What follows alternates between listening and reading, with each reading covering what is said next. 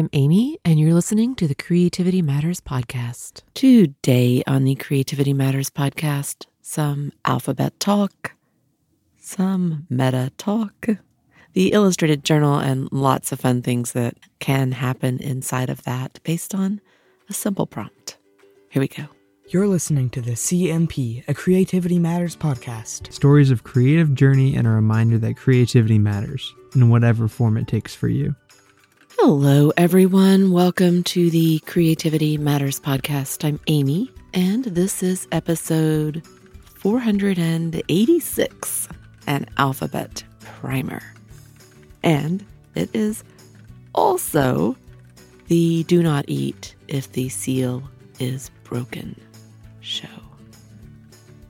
Has two titles because at one point I thought I'm going to have to split it, and then I decided no, just go ahead. And so it's been a while. I don't understand how it's been a while. You've been on my mind. You have all been on my mind. The podcast has definitely been on my mind. It's been a while, but the magazine that I tore pages from so that I could throw it away yesterday, that was from 2007. And that's really been a while. So everything is relative, always. And I feel like everything is meta, always. Not the Facebook kind of meta. Meta has always been special way before that. Recursive and circular and layered, self reflective. It's too bad social media laid a claim. But then Google took the alphabet I'm sort of always meta and always sort of about the alphabet. The current company associations both do and do not dilute the feeling of that. I am meta, and some of you are too, but not all of you. We're all so different. I never lose sight of that. I always keep that in mind. I'm always aware of that. I always wonder about some of those differences, just like I wonder about people who don't have hobbies. I can't wrap my head around it.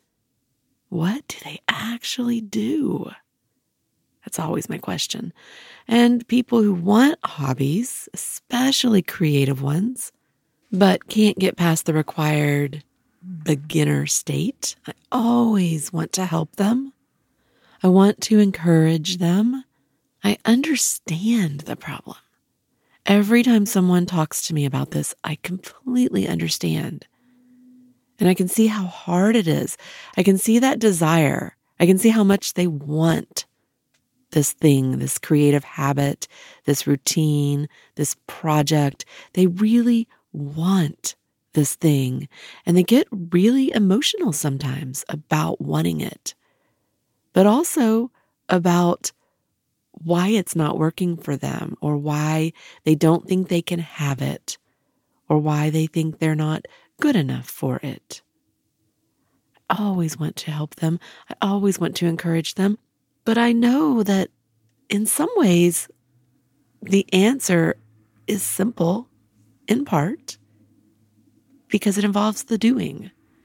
And I do know and believe that the doing brings the satisfaction and the comfort, the development of skill, the peace and the reward, whatever that means for you. For me, the reward has so much to do with balance, with calm, with keeping my hands busy. I've never been one to sit without doing something with my hands. It's partly why I don't like to go to the movies. I would rather watch at home where I can draw or do any other hand thing knit, stitch, even play a game on my phone. The reward for me these days has a lot to do with balance. That wasn't always true. That's not where I started. We all start at a different point, a contextual point based on who we are and where we are, where we are in our lives how old we are, what is going on, what our responsibilities are, what our time is like. So many things play into the reason we take up and pursue and want creative habits. And so many things play into how easy or complicated or difficult it can be to make it happen. A little bit a day can go a long way in terms of building a habit and building skill. So today, my plan was to bring a few thises and that's, a few thises and that's, and maybe too many thises and that's, and that's partly why I still thought I might have to break this. For those of you reading the Sunday mailing that I send out now, you will have read some of these things, but not everything. And some of you have told me that you prefer to read the newsletter, prefer that over the podcast but not very many of you are at Substack. So I am still sorting some things out, sorting out repetition in some cases. Actually, I don't think sorting is even the right thing. I'm just trying to fit it all in. Over the weekend, I talked about the everything, everywhere, all at once mindset. Yes, exactly the title of the movie. I am so much in that headspace right now. And it's exciting in some ways. It's also exhausting in many ways. I'm not sure how things will shake out. I'm just going step by step, day by day. And yet, I am always the cautionary tale because you know me and my failed field of dreams mindset. I would say that right now, everything is going to get worse before it gets better because the next few weeks are loaded. The central point there is my son's college graduation. And there are all kinds of things I'm thinking about around that, trying to figure out what to wear. That's a huge one. And what's an appropriate thing to give? What might have meaning? That's really something I've thought about. But all kinds of things how to get all the stuff home, how we get there, how we manage to get to each part of the ceremony. There are a whole bunch of things. The graduation itself, what it really means, that I don't think I'm even really settling there yet in my mind. I just don't even know that I can. I still feel right there in those months before he was going away to school. I didn't think I could manage that. And now that's been four years. And some of you were here when all of this started, all of it, way, way back. Some of you remember the young artist. You associate the early days of the show with stories of creative kids and a creative mom, stories of his art, little bag of Tombow pens. You watched and listened as he went through elementary school, then middle, then the School of the Arts for high school, and then slipped away to college. The art slipped away too for now. It's hard to wrap my head around it. But some of you have been here for those years and have gone through them yourself with your own kids. Some of you know me, my stories, the things I have shared, a bit of my history. You sort of know who I am, or you think you know who I am. Some of you have questions and guesses. Some of you enjoy the show simply as background noise. Some of you have been having coffee with me every Sunday at Facebook for years. Some of you have just found your way here and it's all new. And I can't fill you in on all the parts and all the years and all the things I have talked about that probably parallel things you're thinking about or doing or asking or wondering, trying, hoping to build. We all are at a point in our lives, and our contexts differ, and yet sometimes they circle around, they cycle, they parallel, they sync up in points and places. Sometimes they jump back and forth. And sometimes there's just a gap. The path is there. What is behind me is the path ahead of someone else. And there is a little bit of map of creative talk that has been charted, diagrammed, mm, breadcrumbs marked, because I don't have answers. I don't pretend to have answers. I don't want to have the answer for you. I like to raise questions and make you think. Well, we pick up where we are. And really, if you are rolling your eyes now at this little backward looking moment, just think the annual marker for the show is not that far off. It is something I think about every year as I approach that date. So, these days, so much meta, so much writing. What's been going on? What's been going on in the creative space? Because the rest of it, the rest of the context for me and what I do and why I do it and how I do it, there is context, there is reality, just as there is for you.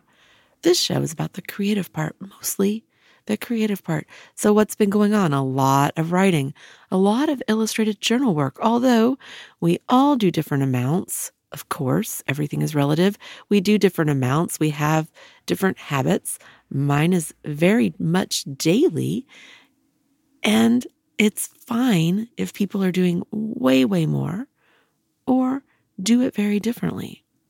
A return of a Three Things project with someone. There is an old show that is about that, and I will try and track down a reference. There was a show.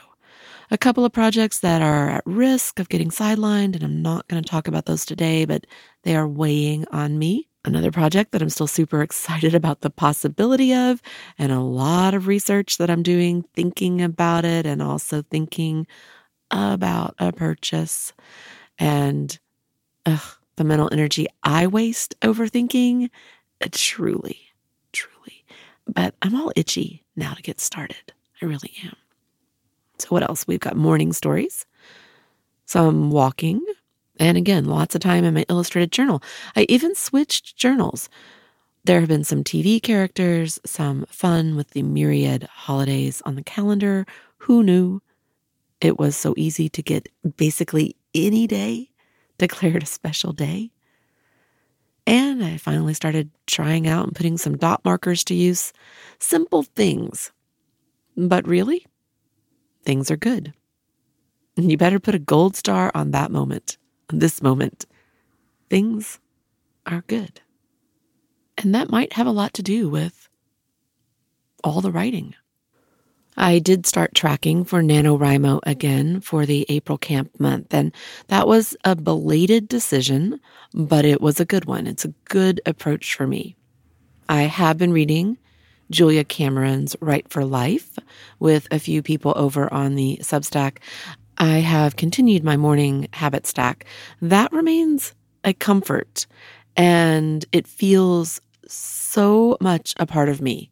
It feels like something that just fell right back into place, a little audible snap as it clicked back into place for me. It's been a long time since I had a morning routine before my work routine. And it's nice. I'll have company over the next month, so we'll see how well I am able to maintain it. Fledgling habits can be difficult, we know, and creative habits that are very solo can also sometimes be difficult. People often push these things aside, but I try and make my things continue. And this is one that I don't think will be a problem. I think morning can totally still work. The peace it offers me in the morning is something that I really need. After I finish my morning writing, I do this morning story and this bit of poetry or reflection, the vignette, the moment of looking, whatever you want to call it, whatever you think of it when you read them, that has continued. It's the final step in this stack for me. And it is both an accountability step and a separate writing project of its own. So, as a result of this morning story, this separate thing that I started doing that just kind of grew out of the morning writing as part of my final final step in this small window of time. As part of that, I have spent a lot of time looking out my window. Now, when I first started doing that, I didn't realize that it was going to end up mirroring or paralleling anything that I was reading. I did not know. And that kind of syncopation bothers me because I tend not to do what other people do. I tend to go out of my way to make sure I am not influenced. That is something I probably really need to think about and talk about a little more sometime. But it has come up in all kinds of ways this year, not because I am doing things like other people, but because I have had to think about how I feel as I see other people looking at what I do and how I do it. But the spot I sit to do my morning writing, it looks out the back window. Tall trees that are part of the hillside. The trees there are they're sort of ugly, but I have come to appreciate this specific spot and this view so much. And I have especially come to appreciate two little wedges of open space between trunks and limbs. And initially, I was writing and there was always this same view, and I thought it was this one wedge. And then one day I shifted a little bit because there's always stuff that I'm just trying to fit myself into this little spot on the table where I work the rest of the day. And there was a different little wedge. So there are two. There are two spots. And those spaces, they are spaces between the branches. They create viewfinders across to some houses that wind around the top of a large hill, small mountain. I don't know. It's got a mountain name, but it's not huge. It's not a mountain mountain, but it's what I see straight across through one or the other openings in the trees. And every day, the light is different. Now, you know me, you know me in my walk to the top of my hill, where I can also look out at that same mountain, but this is a different view. This is a different time of day. This is different light. The sun also comes up directly to the east of those houses directly to the east of where I sit. I can't see it, there's a wall there. But most mornings I see signs of it. I can see the sun because I can see these houses. I can see the sun because I see patches on the leaves of the trees that are transformed, infused with light, brightened, varying shades of green. And it's not this wash, this complete wash. The complete tree doesn't change, just bits and pieces. You see the depth and the form. You see places where light is touching and hitting and covering and changing. And the same thing across the way on the sides of these houses. And these are actually, I think, the backs of these houses, but they are positioned relative to me at just enough of an angle that I see them as dimensional. I can see their sides not in the light, and then I can see the backs of them facing the light. And they are so often bathed in this golden light. And they have so many windows because I do think these are the backs. So many windows. And from where I am, it's it's quite a ways away. These small little cube houses with all these little windows that catch the light. And there's warmth on the sides of the houses, rosy warmth usually, and gold. The windows light up. It is completely magical on some mornings. Completely. It's almost happenstance that I ended up sitting in this spot where I started doing these morning writing sessions, I had turned the table around. There's just this odd chain of dominoes. I turned the table around. I had a reason. I thought it was going to help something and it didn't quite work. And I'm going to need to turn it back for the next few weeks. But I sit in a specific spot now, partly because of the way I turned the table. And once I sat there and I looked up and actually paid attention one morning. I paid attention to what I was seeing rather than just looking out the window. I realized I have this amazing view of morning and that it's all part of it for me now. This view is all part of it, sitting and looking through the window and across the way, listening to the traffic rushing below because it is a constant level of sound, listening to the sound of the wind, seeing the wind through the trees, the mornings sometimes shrouded in fog, sometimes bathed in light. Sometimes there are clouds and others not. And sometimes I can see all of that in motion. I look, I sit and I look.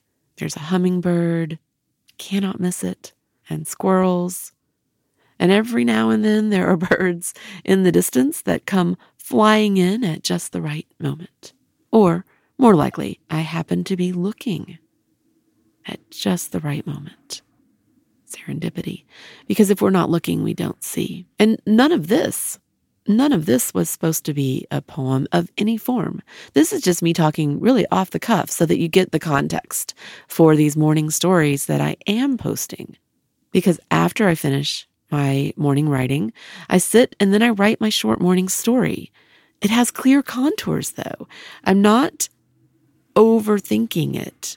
It's really important. And I'm not overblowing it. I'm not overdoing it even. I'm not stopping and going and sitting at my computer and writing up this thing. Instead, I pick up my phone. I open the photo that I took of my coffee and my journal and my pen, and I write right there on the spot, on top of the image on my phone, tapping out the bits of poem with the phone keyboard there's a rubric and a structure to it that makes it something unique in the doing because it has these really clear contours. It doesn't let me overthink it.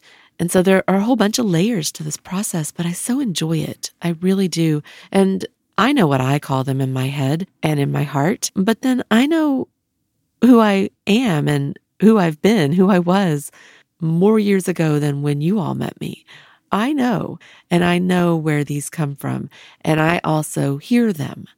I know because I I hear them. I hear the words. If I read these things to you, you would hear them too. The morning stories, which is what I call the whole collection, I share them daily at Instagram in the stories, which of course very few people actually look at stories, but it's been a nice way for me to just always make that a part of my morning, at the final sort of moment, the closure on the morning. And I have started putting those into weekly bundles and posting them on the Substack because somehow that felt right. So if you are interested, you'll find several weeks of them there. My weeks go Sunday to Saturday because that is the way I do the illustrated journal. And unfortunately, that has meant that everything I'm doing now has to be done and ready for Sunday. So I've created a bit of a problem for myself in terms of timing, and I do see it, but I don't quite know the answer. But the morning stories do go up either Saturday or Saturday night. So there are several weeks there. So back to the alphabet. Back to the alphabet. And I didn't realize I would be starting out with the Google mention when I started this show kind of just happened and it's kind of funny because it really does all connect. Not the Google part, but the alphabet part, because I came across this great word recently that was new to me. And I planned for weeks and weeks to throw it into my illustrated journal. I actually kept thinking I would make it a prompt in and of itself, but then I guess I kind of treasured it. So I held it and I kept holding it, waiting for the right time. And it just, there's never really a perfect time because there are so many things that we want to do and draw and talk about and include and write about. So last week I was like, okay, we'll just do a new word prompt and I'm going to do it. You might tell me that you already knew this word, yet I didn't. I know a lot of words, but I didn't know. I've not run across this before. So if you know, then you're going to laugh through the beginning of this because I'm going to intentionally not be saying this word right. So the pronunciation is really part of what this story is all about. It's central to the story. So I'm going to spell it first and you write it down. Okay. A B E C E D A R Y. Now, again, without the cadence, because you're probably like, wait, wait, wait, slow down.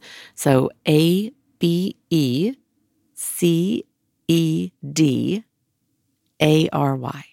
Okay, now say it to yourself, however you think it would be pronounced. Just say that word. Hear it in your head, read it out loud. What is that word? So when I found this word, this new to me word, I thought it was abacadary. And I can see now how that probably wasn't even a perfect phonetic guess on my part, but I still see it that way. I figured it must be an abacadary, an abacadary, sort of like an abacus, an abacadary, sort of like abracadabra.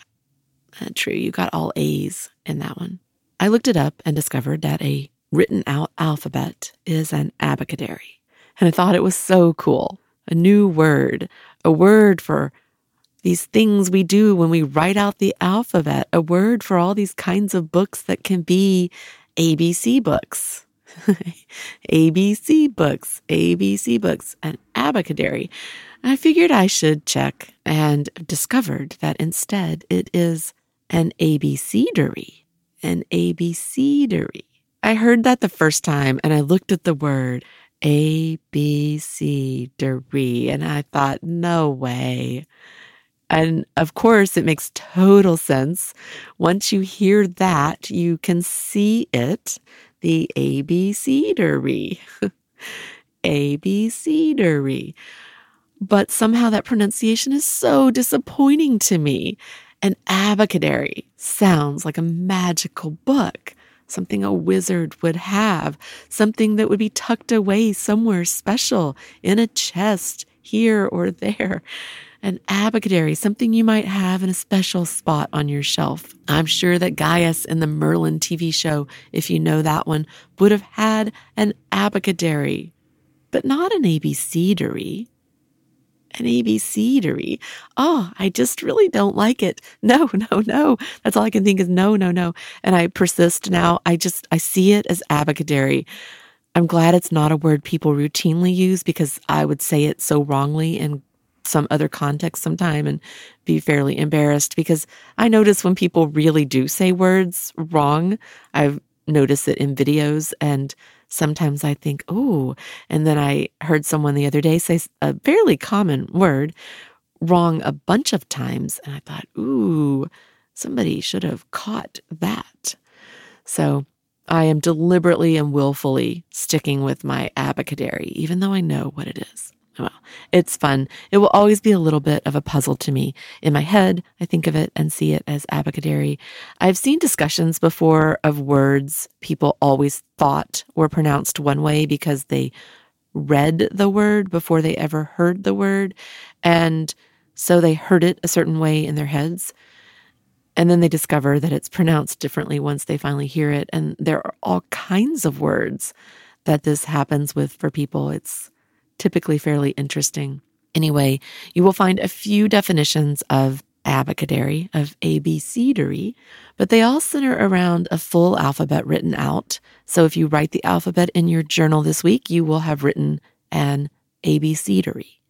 Historically, it seems that an abecedary was sometimes an alphabet written or carved on stone. Webster defines it oddly simply by linking to two other forms the abecedarium. I would have said the abacadarium. This all sounds so very Harry Potter or Wizard School esque, right? The abacadarium. And they define that as an alphabet book or primer. And then the other word they define abacadary by is abacadarian, which has both noun and adjective properties. So it can be one learning the rudiments of something, such as the alphabet. As an adjective, ABC Darian, abecedarian, ABC Darian simply refers to the alphabet or to something alphabetically arranged. Another source I looked at gives abecedarian a noun form, a person learning the alphabet, or a beginning student, any beginner or novice. But it can also mean rudimentary or elementary or basic. And ooh, ooh, that changes it a little bit because then there's nuance. That's a completely different use case in some ways. It's not really, if you think of it as some of those definitions that say it is an alphabet primer. But when you start thinking about it as rudimentary, it's a little bit pejorative, could be a little bit negative, a little bit of a diss to say that is so abecedarian. So abecedarian. I had to write it out in my notes as ABC and not the ABE. Yeah, I had to write it out so that I was clear if I was going to say it properly. abecedarian. Did you ever watch Darla? I have no idea why, but Darla, it's a cartoon character that was on when my kids were little, popped into my mind. I can see her talking about abecedarian. I totally can. But see, I hear those words so wrongly. It's taken so much energy to say them as ABC words rather than abacadarian, abacadarium. For abecedarian, Merriam Webster offers a historical tidbit. So this sums it all up. Quote, the history of abecedarian is as simple as ABC, literally. The term's late Latin ancestor Abecedarius, which meant alphabetical, was created as a combination of the letters A, B, C, and D, plus the adjective suffix arius. So that was Abecedarius. You can hear the echo of that origin in the pronunciation of the English term. Think Abecedarian. In its oldest documented English uses in the early 1600s, Abecedarian was a noun meaning quote, one learning the rudiments of something, end quote. It specifically referred to someone who was learning the alphabet. The adjective began appearing in English texts a few decades after the noun, end quote. So there were nested quotes there, which doesn't come across quite the same when you read it out loud. So apologies for any confusion. That whole thing is a quote from the dictionary. There's also abecedarius, which came up in that definition, and that is a noun. But I found an alternate definition on that one a poem in which the lines or stanzas begin with the letters of the alphabet in regular order. And they give a couple of examples. In this process of fact checking and looking up these definitions, well, several things happened, but the first thing that happened is that I discovered that only 200,000 words are available at Merriam Webster online if you use the free site. Did you know? Did you know? I didn't know. I didn't know. I didn't know that the dictionary had a subscription plan. The word that I was looking for, I was informed, requires paid access to the unabridged dictionary which would give me access to more than 250,000 additional words. I had no idea. I had a major access moment there that really, really, really stopped me in my tracks. Of course, there are lots of other dictionaries. The Alphabet Company is pretty good at offering up definitions anyway. Can't say that I always go to Merriam Webster. I just, this was a rare word. This word doesn't pop up everywhere. So I did land there. It's a little bit of a sad moment, though, to realize that in our a la carte world of paid access, even the dictionary has its limits. Okay, so weirdly, I listened to some other pronunciations today just to make sure because I had to wrap my head around this so many times to get it right. But it was kind of funny. In preparing for this show, everything I pulled up said it differently. Bizarre bizarre. I saw enough pronunciations that I know that abecedary is most likely it. It makes sense after all. It's about the ABCs. What I just read to you from Merriam Webster about the history, the etymology, it all makes sense. So I think it's abecedary, but it was really interesting then to see so many incorrect things. And that's how it happens, right? This bad game of post office that we all play where we pass these things along incorrectly. And so you have to always remember that you cannot always trust what you see on the internet, right? It's a really simple example, but a good one because a lot of people are watching little video clips that pronounce this word wrong. Some people are going to listen to this show and tune out at the point where I told you the right way to say it, and they'll be walking around talking about the abacadary. And I think that's kind of wonderful. So I will link a few of the dictionary entries in the show notes just so you can see a few that have a pronunciation you can play specifically. And mostly those are for Abecedarian. Abecedarian, because Abecedary didn't seem to have its own entries most places, other than as a pointer to these other forms. And so uh, this was the point at which I thought I would need to break. And I still look at it and think, oh, you should break. But I talked myself out of it at some point because I just, I know my timing right now. And so I still want to mention a few other things and I'm going to do it super abbreviated. I still think I need to talk really fast like this because you might actually key in and listen a little bit more if I talk to you super fast, which I have to say is really how I talk in person. I kind of talk really fast. And part of me, I have this voice in my head saying, shorter is better, Amy, cut it. No one will find all the threads. No one will listen for so long. If you want them to hear this thing at the end, you need to cut it. I've gone back and forth. In recent weeks, there has been a lot going on in the Illustrated Journal. And I said that in the beginning, just sort of in my really loose, here's the landscape right now. Here's the layout of life. Some of the weekly prompts have proven to be a lot of fun. I was even writing recently about prompts and my own history with prompts, sort of. That I haven't shared anywhere, but it's something I've been thinking about as I work on this sort of total project about illustrated journals. But some of the prompts recently have been fun and unexpectedly fun. And I'm always really ready to embrace the unexpected and the whimsical in whatever I bring into my pages because it is a counter to some of the real world things that go on every single day. And so that kind of back and forth that I know is in my pages works for me. So a spinach prompt gave me the chance to draw Popeye and Olive Oyl. It's definitely what came to mind for me when I saw National Spinach Day. I eat spinach pretty much I don't know, most days. So it didn't have to be that I would go way back, you know, to the 70s, but I did. And that led me to think about, well, led me to think about Wimpy and the I'll gladly pay you Tuesday for a hamburger today because I can so hear that. I that's just a line that never leaves. But it led me to think about Captain Kangaroo and Mr. Green Jeans and Slim Goodbody. And I wrote about these characters and shows from my childhood a few Sundays ago. It was a lot of fun, and I don't really remember the shows. I don't really remember them, but they come up this vague sense of them.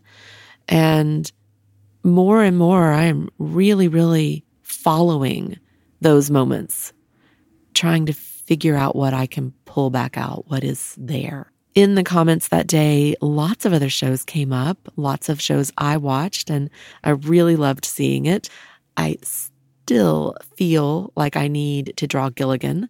And in a few weeks, I definitely want to fit him in because that was a good one. That's definitely a good one. And there were lots of other shows. I think probably I was a little older when some of these other ones became things I watched all the time. Whereas I think Popeye and Olive Oyl and Captain Kangaroo was probably really little. But I also thought about my own kids, and I don't know what they'll remember. Thinking of some of the shows we watched, names and characters, I can easily make a list, just some of the names that stick with me. And something really compelling about it, nice about it, something concrete, tangible about a time period that I just really don't have a real good firm hold on. I know, I know they're not that old. I'm not that old, but it's something, something about me. A lot can happen when National Spinach Day is on the prompt list, even quiche. Even quiche can happen. I actually made quiche a week or so ago. Best quiche ever. And if you know the reference from the podcast, then you know. But either way, it really was the best quiche ever. On another Sunday, hand signs and ASL came up along with Spock and the live long and prosper sign. And I know you are now going to hold up at least one hand and see if you can do it. I'm doing it right now. I'm not sure we can stop ourselves. I really don't know that I can talk about it without trying it. It always feels very mind over matter. I know when I look at my one hand and I think, okay, hold those two tightly together, now separate. I can totally do it with one hand. My other hand is sort of not quite. I can sort of do it, but not quite. So you can probably do it. And there's a history to that too, which one of my readers took the time to look up and share a little bit about, and I didn't know. So there is a lot layered into this hand thing that many of us associate with TV and Star Trek. And then there were animal crackers. More information about animal crackers than you could possibly hope for with your Sunday morning coffee, tea, or water, or your your walk, or whatever time of day you read. You know, hopefully you weren't reading while walking. See, it's hard to not think of it as a podcast. I read lots of funny things in preparing that piece. Lots of talk about exactly how kids approach eating animal crackers. It was kind of funny, but it was all interesting. And the joke, it's shared countless ways, but it also boils down to something like I had to throw out the box of animal crackers because the seal was broken. So it's funny. Many of you know that I have this weird attachment these days to this kind of simple joke. I was surprised to realize that there even is a seal in the box, but apparently so. I don't remember. I don't have some strong attachment to animal crackers. The monkey is the only animal cracker to wear clothes.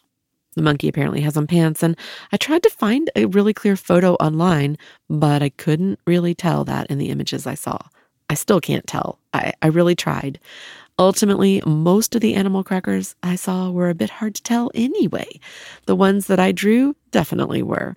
These are super simple shapes, and it really makes you stop and realize that super simple shapes can convey a lot because people realize they're animals and can distinguish between them. It doesn't take all that much to indicate elephant. I still found it kind of amazing that kids know what's what, that we expect them to be able to sort out these animals and label them, and then, yes, break the heads off or bite the heads off. Yeah, yeah, animal crackers took a turn. Mother's iced circus animal cookies, though, came to mind. You know, the pink and the white ones with the little uh, sprinkles or dots on top. But those are cookies, not crackers. I fact checked because when they came up, I thought, oh, those are animal crackers, but they're cookies. And there seem to be several distinctions between cookies and crackers, even though most people eat animal crackers as sort of like a sweet, but not too sweet treat. All the things you learn when you draw a simple cracker, sometimes called a biscuit, in your weekly journal. It's been interesting week to week to see what comes up. So often, these are super simple drawings that I include or character drawings from shows and book covers. I've drawn book covers a couple of times. In recent months, I also did comic book covers, and those are some of the things I most enjoy doing.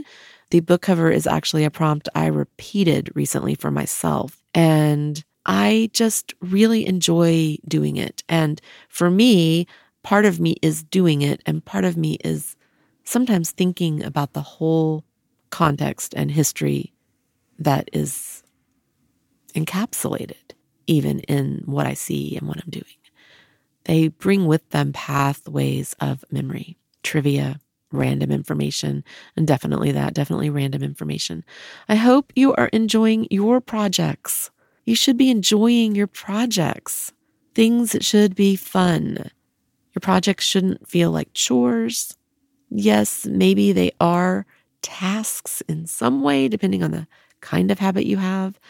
Definitely know that I'm going to do it every day. It is a task, it is a line in the planner, right? But I enjoy it. And that is why I continue to do it. I don't enjoy cleaning the bathroom or sweeping the floor. So even if I write that on my list, chances are really good I'm not going to do it until I have to, until the day before my mother arrives. Okay, that's the truth. I enjoy my nightly session with my journal. If I can work in extra time, I do. Most of my extra time goes to writing. I enjoy my morning whole process right now. That's making me super happy. It's also making me super mm, scattered, but I'm trying to tunnel my way through, stay focused. I hope you have May projects that you are looking forward to. May was always the month that I associated with a favorite graphic novel project, and it's been a long time. I pull that journal down every once in a while, and it still is one of my favorite things. It is something that I feel like I would pick up again every May. And I would make plans and have good intentions to continue it. And it would fall off somewhere along the way. But every May, there I was again. And it is something that in some ways evolved into the illustrated journal. It had a whole lot to do with it. It's one of sort of the branches that I think all came together. Everyone has an origin point, everyone has an origin story, everyone has points of pivot. Everyone has points of pivot. If you don't have a project on tap for May, then maybe it is the perfect time to give illustrated journaling a try. You could try daily, you could try weekly, you could start simple. Some people just do it all in one day at the end of the week. Some people work every day. Some people do a page a day. There's all kinds of ways to keep an illustrated journal. I say it over and over, and I will always say it. Do not let anyone tell you there is only one approach. And honestly, you can look back through the years and there are all kinds of projects that today would be called an illustrated journal. And at some point, they might have been called something else. There is not a single way to do this. If you don't know what to do or how to start, prompts like the ones I suggest for Illustrate Your Week, they can help. They can help you get started. I have a lot of things to post about this, but I do have a post up of things you can repeat and sort of things you can say, okay, I want to do these five things every week or for a couple of weeks. Or you could say, I don't know what to do this week. I'm going to go mix and match and sort of come up with a set. You can randomize it however you want. There's also a post on things to letter, and that can be a really good way for people to work on something creative and visual alongside their notes because you want to be recording something about your day. So, record a detail about each day and draw an icon or two to represent something from the day. It can be that straightforward. That's all you need. You could fit a month on a page. Just make a note about the day. It can be as abbreviated as you want, it can be as shorthand or as coded or encoded or vague as you want as long as you know what it means and make an icon or two that goes with it. You'll be practicing those icons, super important. And I posted a little bit recently about why I do icon practice. So there's a lot being posted that I keep wanting to push people to and point people to. And I would highly recommend trying illustrated journaling. It doesn't matter if you do illustrate your week, but I hope that you're journaling. So I always hope that. And if you don't have a journaling practice, then definitely try the morning, the morning thing. And you can go look up morning pages. If you don't have any idea how to start, that would be Julia Cameron.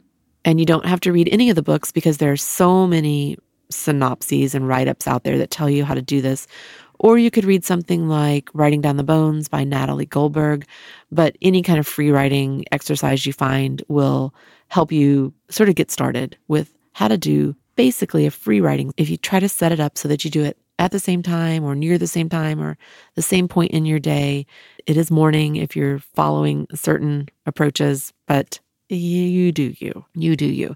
So I hope you're journaling, but I would encourage you to consider adding a little bit of visual to it. And as you start doing it, you might start seeing that you like bringing these things together and having them in one place. And you sort of continue that and you evolve that. And gradually you're doing more and more illustrated journaling. And don't worry how other people do it or how much. Don't worry about the approach. Don't worry how much. Don't worry if theirs is all in color or if yours is all contour and theirs is all realistic paintings. It's fine to be inspired by other people's work as long as it doesn't throw you. You don't have to do what anyone else does. You shouldn't. But it can be hard when you're seeing all these examples, especially when you're getting started. It can be hard to remember that you need to do you. Record your life your way in whatever way works for you right now. And you might find that changes, it evolves. You might change week to week. It's totally okay. I am the art. The art is me. So, I know this is so long. Oh, it's over an hour. Okay. I should have split it, but I just couldn't. One long one I will push through. I know that I might not be back until June. It's kind of heartbreaking because I do have a show I really, really want to do, something I really, really want to talk about because I don't hold things. Once I write them or come up with them, I either post them or record them. And that's always the way. I don't like to hold things. I could never sit on something for like two years and not tell you about it. I couldn't do it. So chances are it will end up in a newsletter because I don't think I can record during these coming weeks. So today, maybe we all need to go write the letters of the alphabet, our own abecedary, abecedary, abecedary, and abecedary. Have I driven you crazy enough? Maybe you will go draw an animal cracker. If you go and buy yourself a little box, take some photos, send them to me. Maybe I'll look. I don't think I've seen them. I mean, I don't notice these things in the store, but maybe maybe they're there and I just don't look in the right places. Who knows? I don't really want them. I don't I wouldn't eat them. It's just not my thing. It's not my thing. It's not my thing. Yeah, I don't do that. But maybe you'll go draw an animal cracker. You can look them up online. That's what I did. I found a page. Mine turned out to not be Barnum's Animals Crackers. Animals Crackers. If you read the Sunday thing, you'll hear all about all of this. So maybe you'll go share a silly joke with someone.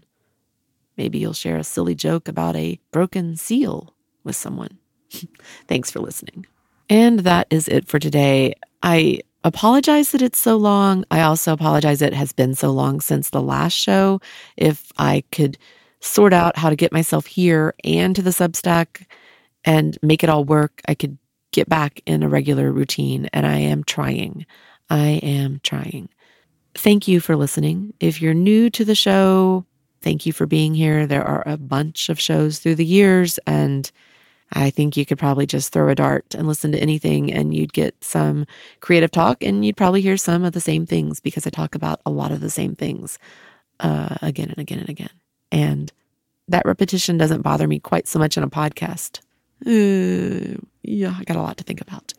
So I am Amy, and you can reach me at creativitymatterspodcast at gmail.com. The show notes are on the creativitymatterspodcast.com website.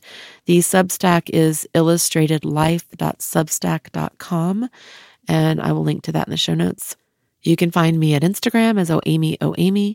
I share my own work there, and I do share the Illustrate Your Week prompts there, but I share more about them each week on the Substack, as well as some additional prompts because I would like to move people to obviously to use the Substack. I also post them there way earlier.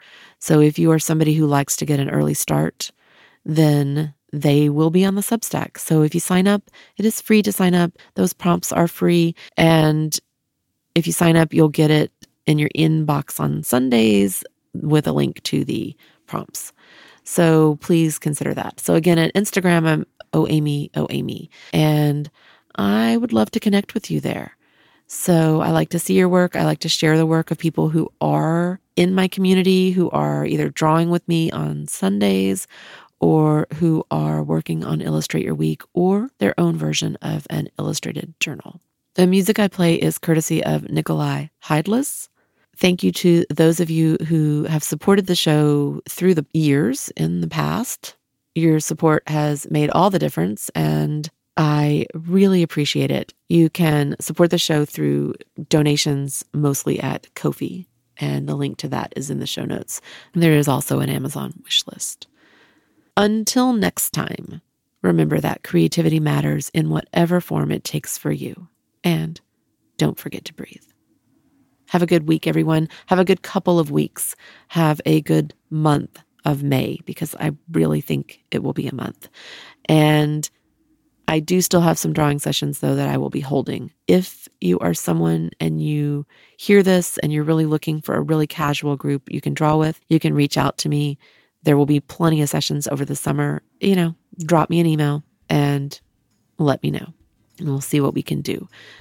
And thank you to those of you who already draw with me. It is really has become one of the highlights of my week, and that is because all of you. And you make each week fun and casual, and we get some drawing in. I get a portrait or part of a portrait drawn before night, and I think that's awesome. So have a good week, everyone, and good luck with your end of April and your projects, but really, you know, definitely line something up for May.